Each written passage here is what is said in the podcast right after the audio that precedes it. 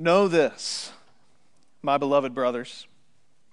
Let every person be quick to hear, slow to speak, slow to anger. For the anger of man does not produce the righteousness of God. Therefore, put away all filthiness and rampant wickedness, and receive with meekness the implanted word, which is able to save your souls. But be doers of the word, and not hearers only, deceiving your own selves. For if anyone is a hearer of the word and not a doer, he is like a man who looks intently at his natural face in a mirror. For he looks at himself and goes away and at once forgets what he was like. But the one who looks into the perfect law, the law of liberty, and perseveres, being no hearer who forgets, but a doer who acts, he will be blessed in his doing. If anyone thinks he is religious and does not bridle his tongue, but deceives his heart, this person's religion is worthless. Religion that is pure and undefiled before God the Father is this to visit orphans and widows in their affliction, and to keep oneself unstained from the world. This is God's word. Would you pray with me before we expound it together?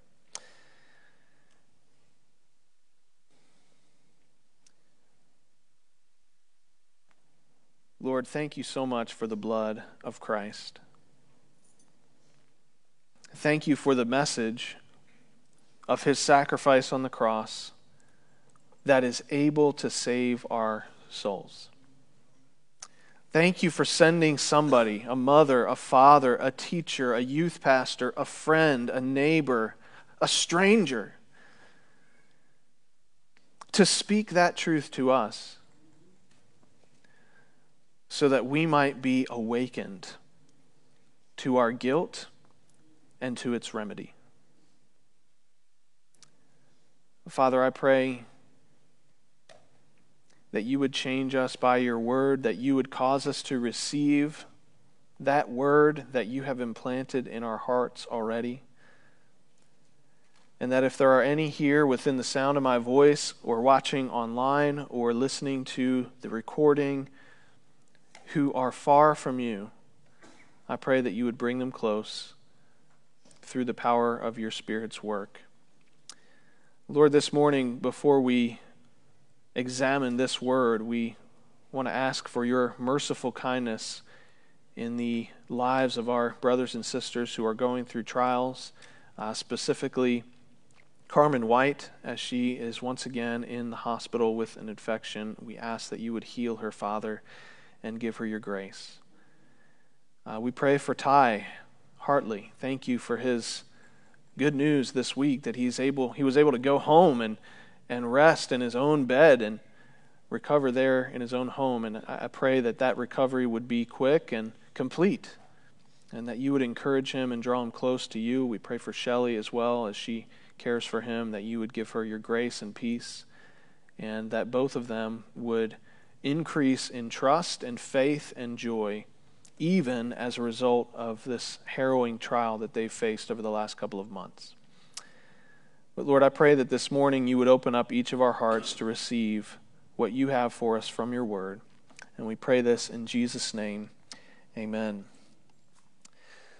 This past spring, a Gallup poll revealed that for the very first time in the United States, at least as long as they've been measuring these things, Fewer than half of the adults living in the United States are affiliated with an actual religious organization, such as a church, a temple, or a mosque. For years, it's been a well established fact that the percentage of religiously unaffiliated adults has been on the rise progressively. And now, these people actually make up the majority of our culture. More people are unaffiliated with a religious organization than are affiliated with a religious organization. And yet, other research suggests that in spite of this trend, interestingly, most people think that it is important to know and understand the Bible. At the very least, many people, most people find it a little bit interesting or intriguing. Uh, this is one of the reasons why, in recent years, I, I just found out about this. Some of you already have already known about it, but in recent years, legislators across the country have introduced bills allowing or even requiring local school districts to offer electives on Bible literacy. Some of you already knew about this. It's true. It's even in public schools that we're having these classes on Bible literacy. People recognize the importance of the Bible. There's this growing sense in our culture that as we become less and less religious, particularly less and less Christian, we're beginning to lose our ability to understand, for example, the literary references in all of the great works of literature that reference the Bible. Well, there's no denying that the Bible is a breathtaking masterpiece of literature. I mean, that is true. It is the best selling, most quoted, most translated book in the world. Its phrasings and stories have become part of our everyday language. It has more than 40 authors writing in Africa, the Middle East, Asia, and Europe over the span of a millennium. It has captured the world's greatest minds. Not only that, but its claims are absolutely stunning. From cover to cover, it claims to be the very Word of God. And literally, billions of people in the world today think that's true. And obviously, that's what we believe here at Indian Creek as well. This book is the revelation of the most wonderful, important person in existence. It tells the story of the world, calls each one of us to account, and has the potential to actually bring human beings like you and me into fellowship with the wonderful creator of all things almost everyone agrees that the Bible is an important book. Followers of Jesus take it to be by far the most important book ever written. But let's be honest. Sometimes, for every last one of us, it's hard to get the full benefit from our Bibles. It's not always easy to get a lot out of it. Sometimes it's just difficult to understand. Even in today's text, the one that we just read, there are some phrases that are tough to wrap our minds around.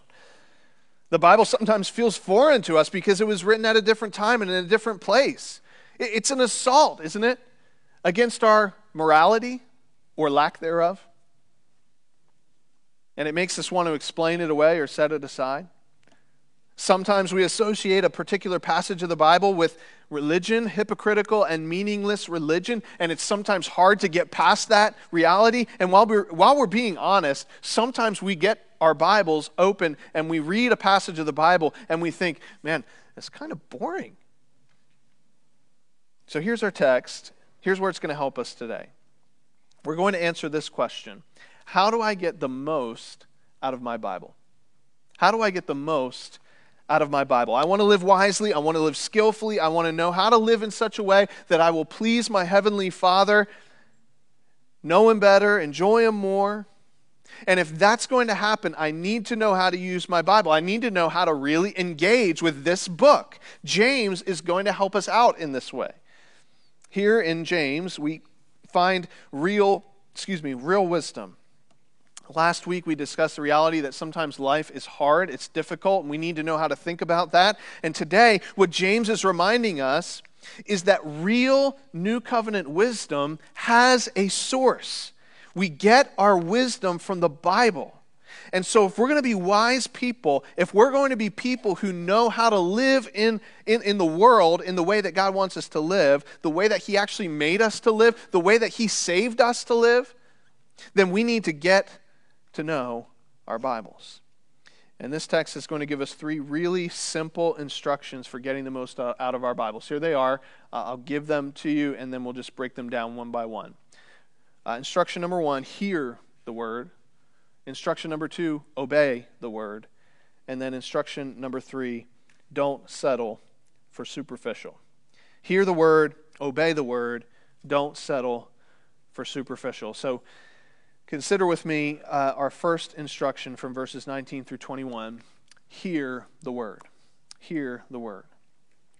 Verses 19 through 21 are given to us in the form of a general principle followed by a specific application. So look with me at verse 19 at the general principle. Let every person be quick to hear, slow to speak, slow to anger, for the anger of man does not produce the righteousness that God requires. Now, These verses require little explanation, and they are intuitively understandable. A wise person is a person who recognizes that she has two ears and one mouth for a reason. Now, there's probably a biological reason for it too, but uh, it's a reminder to us, I think, that we should be twice as eager to listen as we are to speak. And, and just about everybody knows that this is true, at least as far as other people are concerned.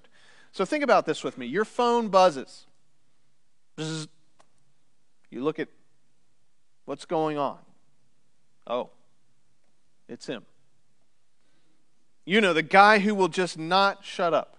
The guy who patiently waits for you to finish speaking with this glazed over look in his eye because he's not listening to a word you say. He's just waiting for the chance that he will get to be able to speak again because he loves to hear himself speak. What do you do when you get a text message like that? Hey, want to hang out this weekend? Suddenly, that list of chores begins to beckon, and you feel the need to say, not this weekend, maybe some other time. Why is that? Because we know that this principle from James expresses that what, what he expresses here is the absolute truth. Every person should be quick to hear and slow to speak and slow to anger. I mean, it requires very little explanation, but then he makes a specific application. He says, Therefore, put away all filthiness and rampant wickedness, and receive with meekness the implanted word which is able to save your souls. So, given that this is the case, that this generic principle is true, that every person should be quick to hear and slow to speak and slow to anger, let's make a specific application. You need to be careful to listen to the right thing. So, think about this with me. The great enemies of our faith, the, the, the devil, his armies, the world, our sinful flesh, they're all calling on us to em- embrace, to listen to this filthiness and rampant wickedness. And human beings are so caught up in all of it that James even has to tell believers, people who have recognized the goodness and grace of Christ, that they need to put this stuff away. Uh, the, the word means to take off, like you would take off a jacket, put away filthiness and rampant wickedness. Uh, actually, the, the imagery uh, from verse 21 actually comes from Zechariah chapter 3. The prophet is having this vision, and he sees before him a, a vision of the high priest, and, and the priest is dressed in filthy rags. He's got these filthy clothes on. And, and, the priest is not supposed to be that way. The high priest is supposed to wear clean white linen. You remember that from the book of Exodus? He's supposed to be dressed in, in, nice clothes, but he's dressed in these filthy garments. And so Satan is there over to the side, and he's accusing the high priest. And then God says to his angels, Remove his filthy garments and give him a clean robe. And the picture is clear. Through no merit of his own, even though he didn't deserve it, God, in, in Zechariah's vision, uh, restores to fellowship the high priest and gives him these clean robes. And what James seems to be saying here in our passage today is that each one of us is to one degree or another walking around wearing these filthy garments, especially with reference to the types of messages we choose to listen to. See, for some of you, the problem is not that you aren't listening. The problem is what you are listening to. Isn't that right? Uh, the problem is that we're listening to the world. We're listening to the filthiness of the world. And I'm telling you that if you are trying to live skillfully and wisely in the world while listening to the world's wisdom, you're not going to succeed. You're not going to be able to live successfully in, the, in, in, in God's economy. There are all sorts of lies out there that crowd out the truth of God's word. So uh, this is this is the problem with many of us. There are some of you who cannot hear God's word because it's crowded out by nonstop uh, talk radio and cable news, and it's just on for hours and hours and hours every single day. And if you don't think that that's filthiness and rampant wickedness, think again. Because if it's crowding out the word of God, then that's it's in the way, and James is saying you need to take it off. There are some of you who can't hear God's word because it's crowded out by pop culture. Your mind is filled with filthy song lyrics or violent images or sexual sin, and you cannot hear the word of God because your mind has just got all this noise from pop culture. And James is saying you got to take it off and put it to the side. There are some of you can't hear God's word because it's crowded out by legalistic lies, like God can never forgive me for that or it's crowded out by an overgrowth of bitterness toward mom and dad, or it's crowded out by anxiety over the, the million things that are about to happen or may not happen this week. And James is saying the, you can't hear the right thing because you're listening to all this filthiness and rampant wickedness, and you've got to take that stuff off in order to hear what God has for us from His Word. And so I just want to say that you can make a decision today to read your Bible more or to memorize a verse. But if you're not going to cut off all those other lies, then your commitment may be little more than empty religion. Take the filthy garment off. Now, uh, these filthy garments are still a threat, but God hasn't left us, left us alone. He says, Receive the implanted word, or as some translations say, the word that's planted in your hearts.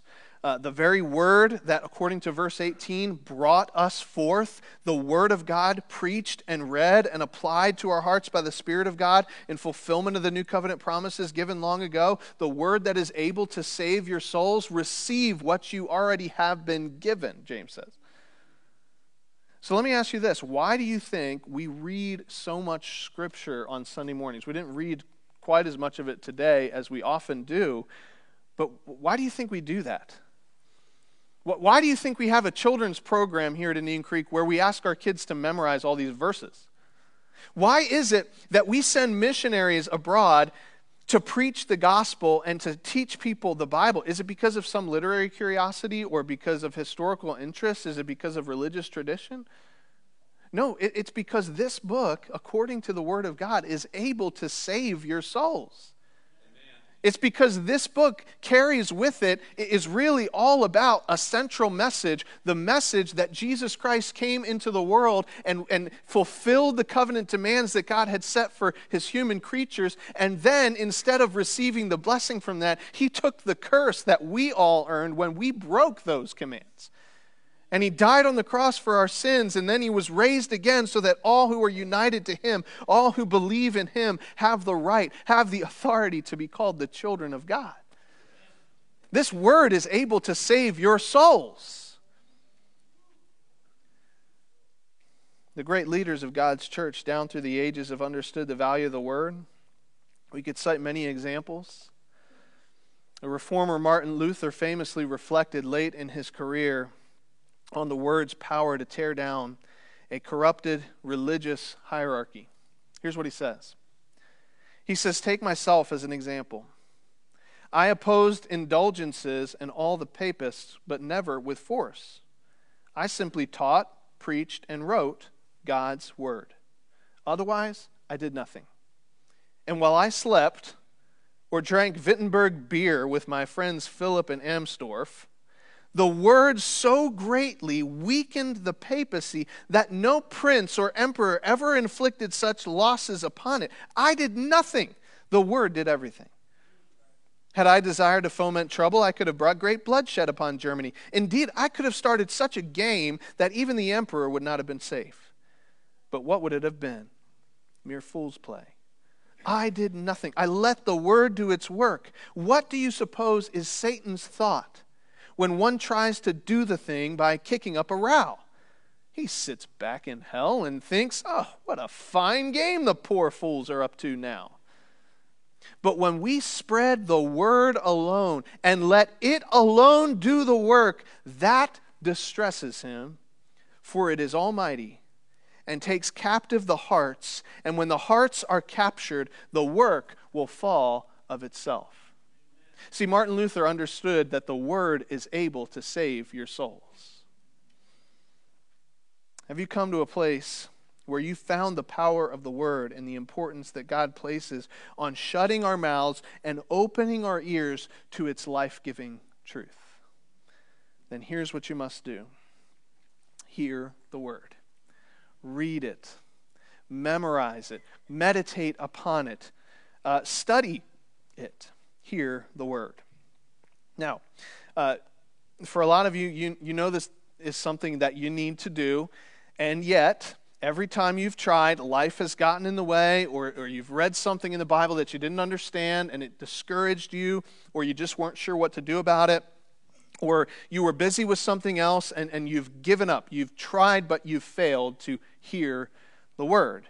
Or, or maybe you think about hearing God's word and it's actually a sort of an overwhelming idea because you just don't know where to start and you're discouraged by that. So let me just give you some really practical principles that you could take with you right now that, that will help you with engaging the word of God and just help you to get started. So here's principle number one. This is sort of an aside here, but principle number one a commitment to continue is better than a perfect plan a commitment to continue is better than a perfect plan. So you are going to falter. You're going to drop the ball. You're going to stumble. And if you're the type of person who needs to know what color highlighter to use on which specific type of word and like how many chapters and which specific chapters you're going to be reading on any specific date between now and three years from now, and you have to have this perfectly laid out, elaborate plan. It just may be that that plan is the very thing that is getting in your way. And so, if the plan is helpful for you, great. But if it is getting in the way, then toss it aside. A, con- a commitment to just continue is better than a perfect plan. That's principle number one. Principle number two start small. Start small. See, you'll have some days when you're able to devour 10 or 12 chapters of the Word of God. And, and you'll, you'll have days when you're really hungry for the Word, and you will do that with joy. But you'll have many days when, whether through time constraints or your own human weakness, you, you've got time for maybe one or two verses. And that's not necessarily a bad thing. Don't let that stop you from spending at least a little bit of time every day hearing the Word of God. It is better for you to be captured by one verse than to read 20 chapters and not get anything out of it at all because you really weren't paying attention. Start small. Principle number three ask for help. Ask for help. Now, I know You've been a, a Christian for 25 years and you still don't read your Bible on a regular basis. And I get it. It's embarrassing to admit that that's the case. But let me ask you this Do you really think that all these other people in the room are under some sort of illusion that you are this paragon of spirituality? See, they all know what you think they don't know that you're just a guy. so here's what you need to do repent of your pride, confess your sin to God and be cleansed, humble yourself, and go to somebody that you trust and ask for help. Ask your buddy to, to, to keep you accountable. If that person that you ask for help is even the least bit godly, they will rejoice with you at the obvious work of the Spirit in your humility, and they will join you. Ask them, ask them what you think, what, what they think you should read first. Ask them to hold you accountable. Ask them to help you out with a, a passage that you have trouble understanding. Ask for help. Principle number four prepare. Prepare. If you haven't been reading your Bible and you think that pure resolve is going to make the difference between now and, and actually doing it, uh, think again. That hasn't helped up till, till now. You, you have to prepare for it. So here's some questions that you need to answer. Uh, w- when am I going to read my Bible tomorrow? When am I going to read my Bible tomorrow? Uh, what do I need to do to make sure that that time is protected? Uh, go to bed early. Do, do I need to set an alarm? Do I need to cancel my lunch plans? You have to prepare. What time am I going to read my Bible tomorrow? Uh, what part of the Bible am I going to read? Uh, if you genuinely don't know, here's what I would recommend. We're getting really practical here. I, I would recommend, just encourage you to start with the Gospel of Mark. It, it's about the one person who is the central figure of the Bible, it's the shortest gospel. Uh, if you were to read the entire thing all together, it would take you about an hour. If you take it, break it up by chapters and just read one chapter a day, you'll get through it in about two weeks. Uh, after that, Try a longer book like 1 Samuel or Acts, uh, but just get started and you have to prepare. You have to ask, answer the question what part of the Bible am I going to read? Which Bible am I going to read? Uh, most, most of you, if you're like me, you'll need to set your phone aside and actually pick up a paper copy of the Bible because uh, that phone may be a little bit too distracting for you. Now, Many of you, you can do the phone and you're not distracted. That doesn't bother you, and that's great. You're super Christians, and I haven't ever arrived at that uh, place in my own life. Uh, most of us will need to pick up a paper copy of the scriptures and read it. I know that this is a point of controversy for some, but I would also highly recommend reading a modern version, a, a version that's translated into the language that you actually speak so that you can spend your time meditating on what it says instead of trying to figure out, you know, the Elizabethan English or whatever. But you have to take these questions in advance. You must prepare. That's principle number four. And then, last principle, principle number five take a few minutes to respond. Take a few minutes to respond. Spend some time in prayer or write down a few notes in response to what you read. If you have a question, write it down. Maybe later you can study it with a little more in depth or, or, or, ask a buddy to, to work through it with you. Is there some specific change God is calling for you to make? Take a few minutes to respond. See, here's the point if you want to live skillfully in the world, then you have to go to the source of wisdom. You have to go to the source of that skill, the Word of God the word that brought you forth, the word that God implanted in your heart, and you have to hear it. Hear the word. That's instruction number one. Quickly, instruction number two. Instruction number two obey the word. Obey the word. Be doers of the word and not hearers only, deceiving yourselves, James says.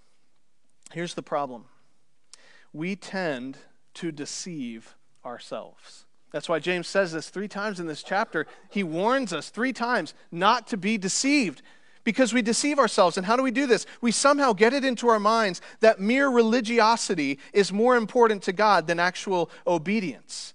Uh, this was King Saul's problem. Do you remember what happened in King Saul's life?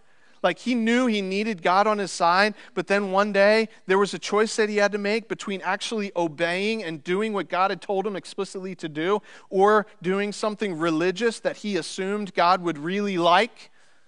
And what does he do? He chose the religious path, and it ended up destroying his relationship with God, and his royal line came to an end, and he himself died in cowardice and despair. Saul assumed that God liked outward religion more than he liked obedience, and it destroyed him.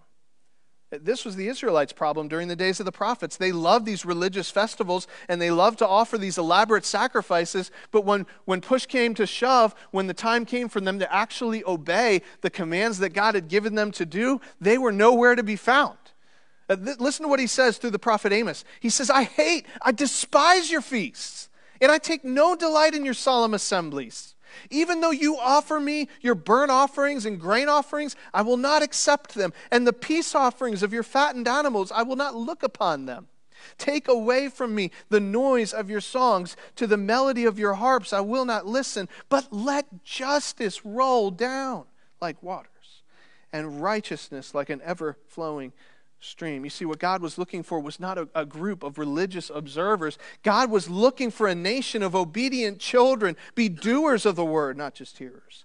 Read the Bible, yes, but then obey what you read. Listen to sermons, yes, but then obey what you hear. If you're going to get the most out of your Bible, if you're really going to understand this book, then you have to understand that it, this, this book is not a collection of religious mantras or, or things that you can put on your social media feed to make you feel better about your life or just kind of get through the day. That's not primarily what this is. The Bible is a revelation of the one true God. And here's what James is saying it is also, when you open this book, it is also going to show you yourself. Have you found that to be true? I mean, he says it right here. He says it's like a mirror. You open this book, it's like looking in a mirror. You can see what you're like. And, and, and uh, all of us walk around with these blind spots. I mean, Jesus calls it, uh, he, he talks about this in the Sermon on the Mount. Uh, you're, you're noticing all the little specks of dust in your brother's eye, and you have this log in your own eye. And, and it's not until we open up the Word of God and it shows us what's really going on that we begin to see what these blind spots are. See, the Bible is going to make demands on us because it is the Word of God, the one who made us and sustains us. That mirror is going to show us what you really have. And, and here's the thing, folks, we have been walking around with these pimples and these smears and these smudges. We see the unibrow, we see the nose hairs. And I know you're saying, Jake, gross. But listen, we've been walking around with this stuff. And the Word of God, when we open it up, it shows us that it's there, and, and, and it's as if so often we see the nose hairs and the unibrow, and we walk away saying, That's I'm I'm good. It is gross.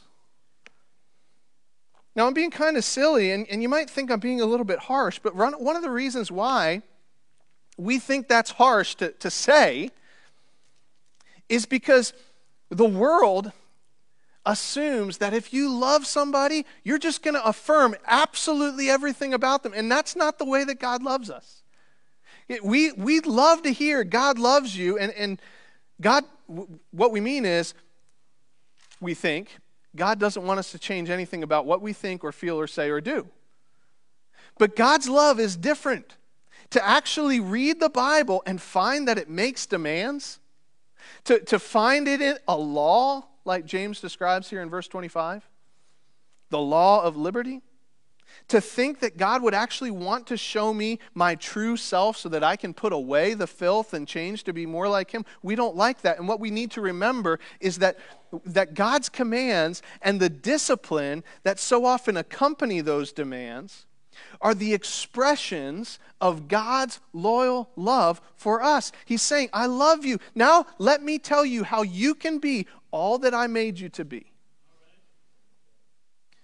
Yeah, we when we get those tweezers out,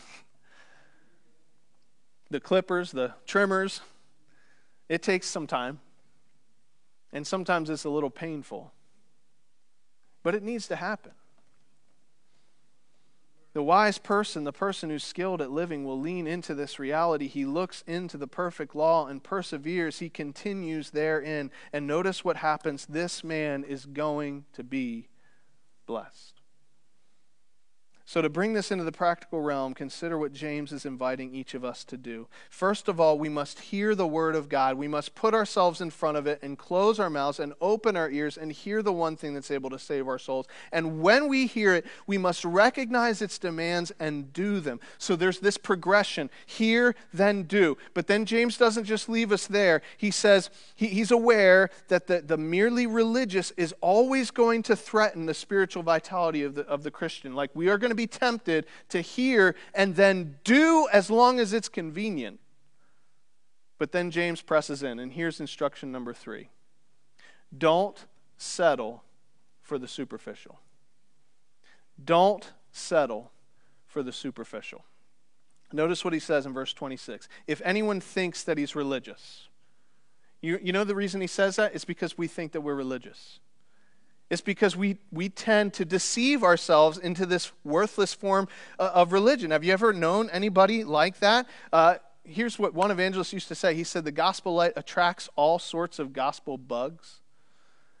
And that's true. And, and a gospel preaching church is going to attract people who are just religious all of us are going to be tempted along these lines. And since this is so common and the stakes are so high, James is going to give us these litmus tests uh, that he describes in verses 26 and 27. Now, I'm going to go through these really, really quickly. And so you might be thinking, oh, cool, I'm off the hook, okay, because we really didn't deep dive into them. But here's what's going to happen James is going to go back uh, later in the book and he's going to really drill down. So be ready for that. But he gives us these three litmus tests. First of all, do you have a bridle on your tongue? Do you have a bridle on your tongue? Uh, uh, on your tongue. Uh, as I understand it, I'm no horseman, Uh, but as I understand it, that bridle goes in the mouth of an animal so that you can keep it from going where it should not go, and also so that you can get it to go where you want it to go. Am I, am I making sense or nobody thinks that that's true? Okay. Yes, I'm good. All right. So one person thinks that I'm right or is actually listening. Uh, and, and this is what James is saying. He's saying if you have a bridle on your tongue, when you're not supposed to speak, you don't. When you are supposed to speak, you do. And you'll have to decide for yourself whether you fall into one category or another as to which problem you have. Some of you, you just need to bridle your tongue by pulling back on the reins and saying, Whoa, don't speak so much. Others need to learn to courageously speak up. Second litmus test how do you treat those who have nothing to give back? James speaks of orphans and widows and their affliction. Uh, these are the most vulnerable people in ancient society. How do you treat them? Uh, the church of Jesus Christ so often becomes this sort of club, right? Where all the people who have all their things all figured out get together and, sh- and, and, and, give, e- and give each other uh, pats on the back and help each other out and have each other over for dinner. And we don't actually care for those who need it the most.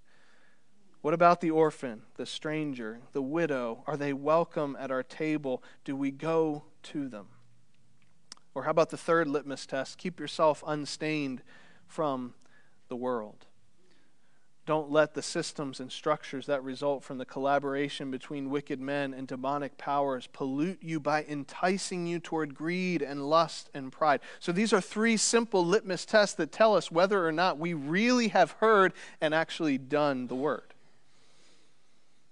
Now, there are a whole host of things that we associate with true religion, but are not necessarily indicative of a relationship with God at all. And what I want to say is that reading your Bible, going to church, uh, celebrating the Lord's table, baptism, teaching a Sunday school class, whatever it is that you want to say, all of these things are, are, are wonderful, and many of them are necessary for the Christian, but they are not necessarily indicative of a heart that has been captured and transformed by the Word of God. If you're going to be a wise person, a person who actually leads a life that is pleasing to God, then you cannot settle for the superficial. I can't think of a better way to address this tendency than in the words of God spoken through the prophet Isaiah centuries before. Here's what Isaiah, God speaks through Isaiah. Listen to this. What to me is the multitude of your sacrifices, says the Lord. I have had enough of burnt offerings of rams and the fat of well fed beasts. I do not delight in the blood of bulls or of lambs or of goats. When you come to appear before me, who has required of you this trampling of my courts? Bring no more vain offerings. Incense is an abomination to me. New moon and Sabbath and the calling of convocations. I cannot endure iniquity and solemn assembly. Your new moons and your appointed feasts my soul hates. They have become a burden to me. I am weary of bearing them. When you spread out your hands, I will hide my eyes from you. Even though you make many prayers, I will not listen. Your hands are full of blood. Wash yourselves Make yourselves clean. Remove the evil of your deeds from before my eyes. Cease to do evil. Learn to do good. Seek justice. Correct oppression. Bring justice to the fatherless. Plead the widow's cause. This is what James is saying. God doesn't care about all the religious stuff we do. What he cares about is obedience. And how, does, how do we know whether we're following, following that and walking in it? How do we treat those who are vulnerable? How do we uh, control the things that we say? Do we keep ourselves pure and unspotted from the world? And if in any way you found yourself falling short, then the next thing God says through Isaiah, just right in the next verse, might be the most important thing that you hear this morning. Isaiah 1 18. Come now. Let us reason together, says the Lord. Though your sins are like scarlet, they shall be as white as snow. Though they are red like crimson, they shall become like wool. You see, everything that we've talked about today requires activity.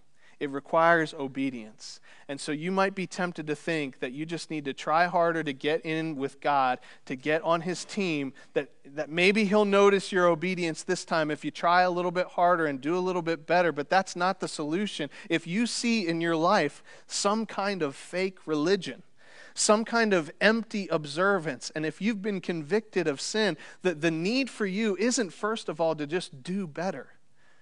It's to come to the one who says, Your sins, though they are like crimson now, will be white as wool. They will be washed away. That blood guilt that's on our hands that we could never scrub away, God can cleanse. How does He do that? He does it through the blood of His Son. And that's what we are going to celebrate here in a moment.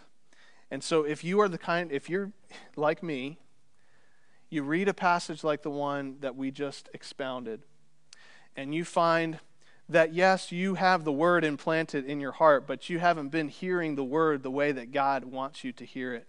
That you've been hearing a little bit, but you haven't been doing the way that God wants you to do. Here's what you need to do God says, 1 John 1 9, if we confess our sins, he's faithful and just to forgive us our sins and to cleanse us from all unrighteousness. And so when we come to the table, when we celebrate our identity in Christ, who shed his blood and whose body was broken on our behalf, that is the basis on which we can actually move forward from today in obedience.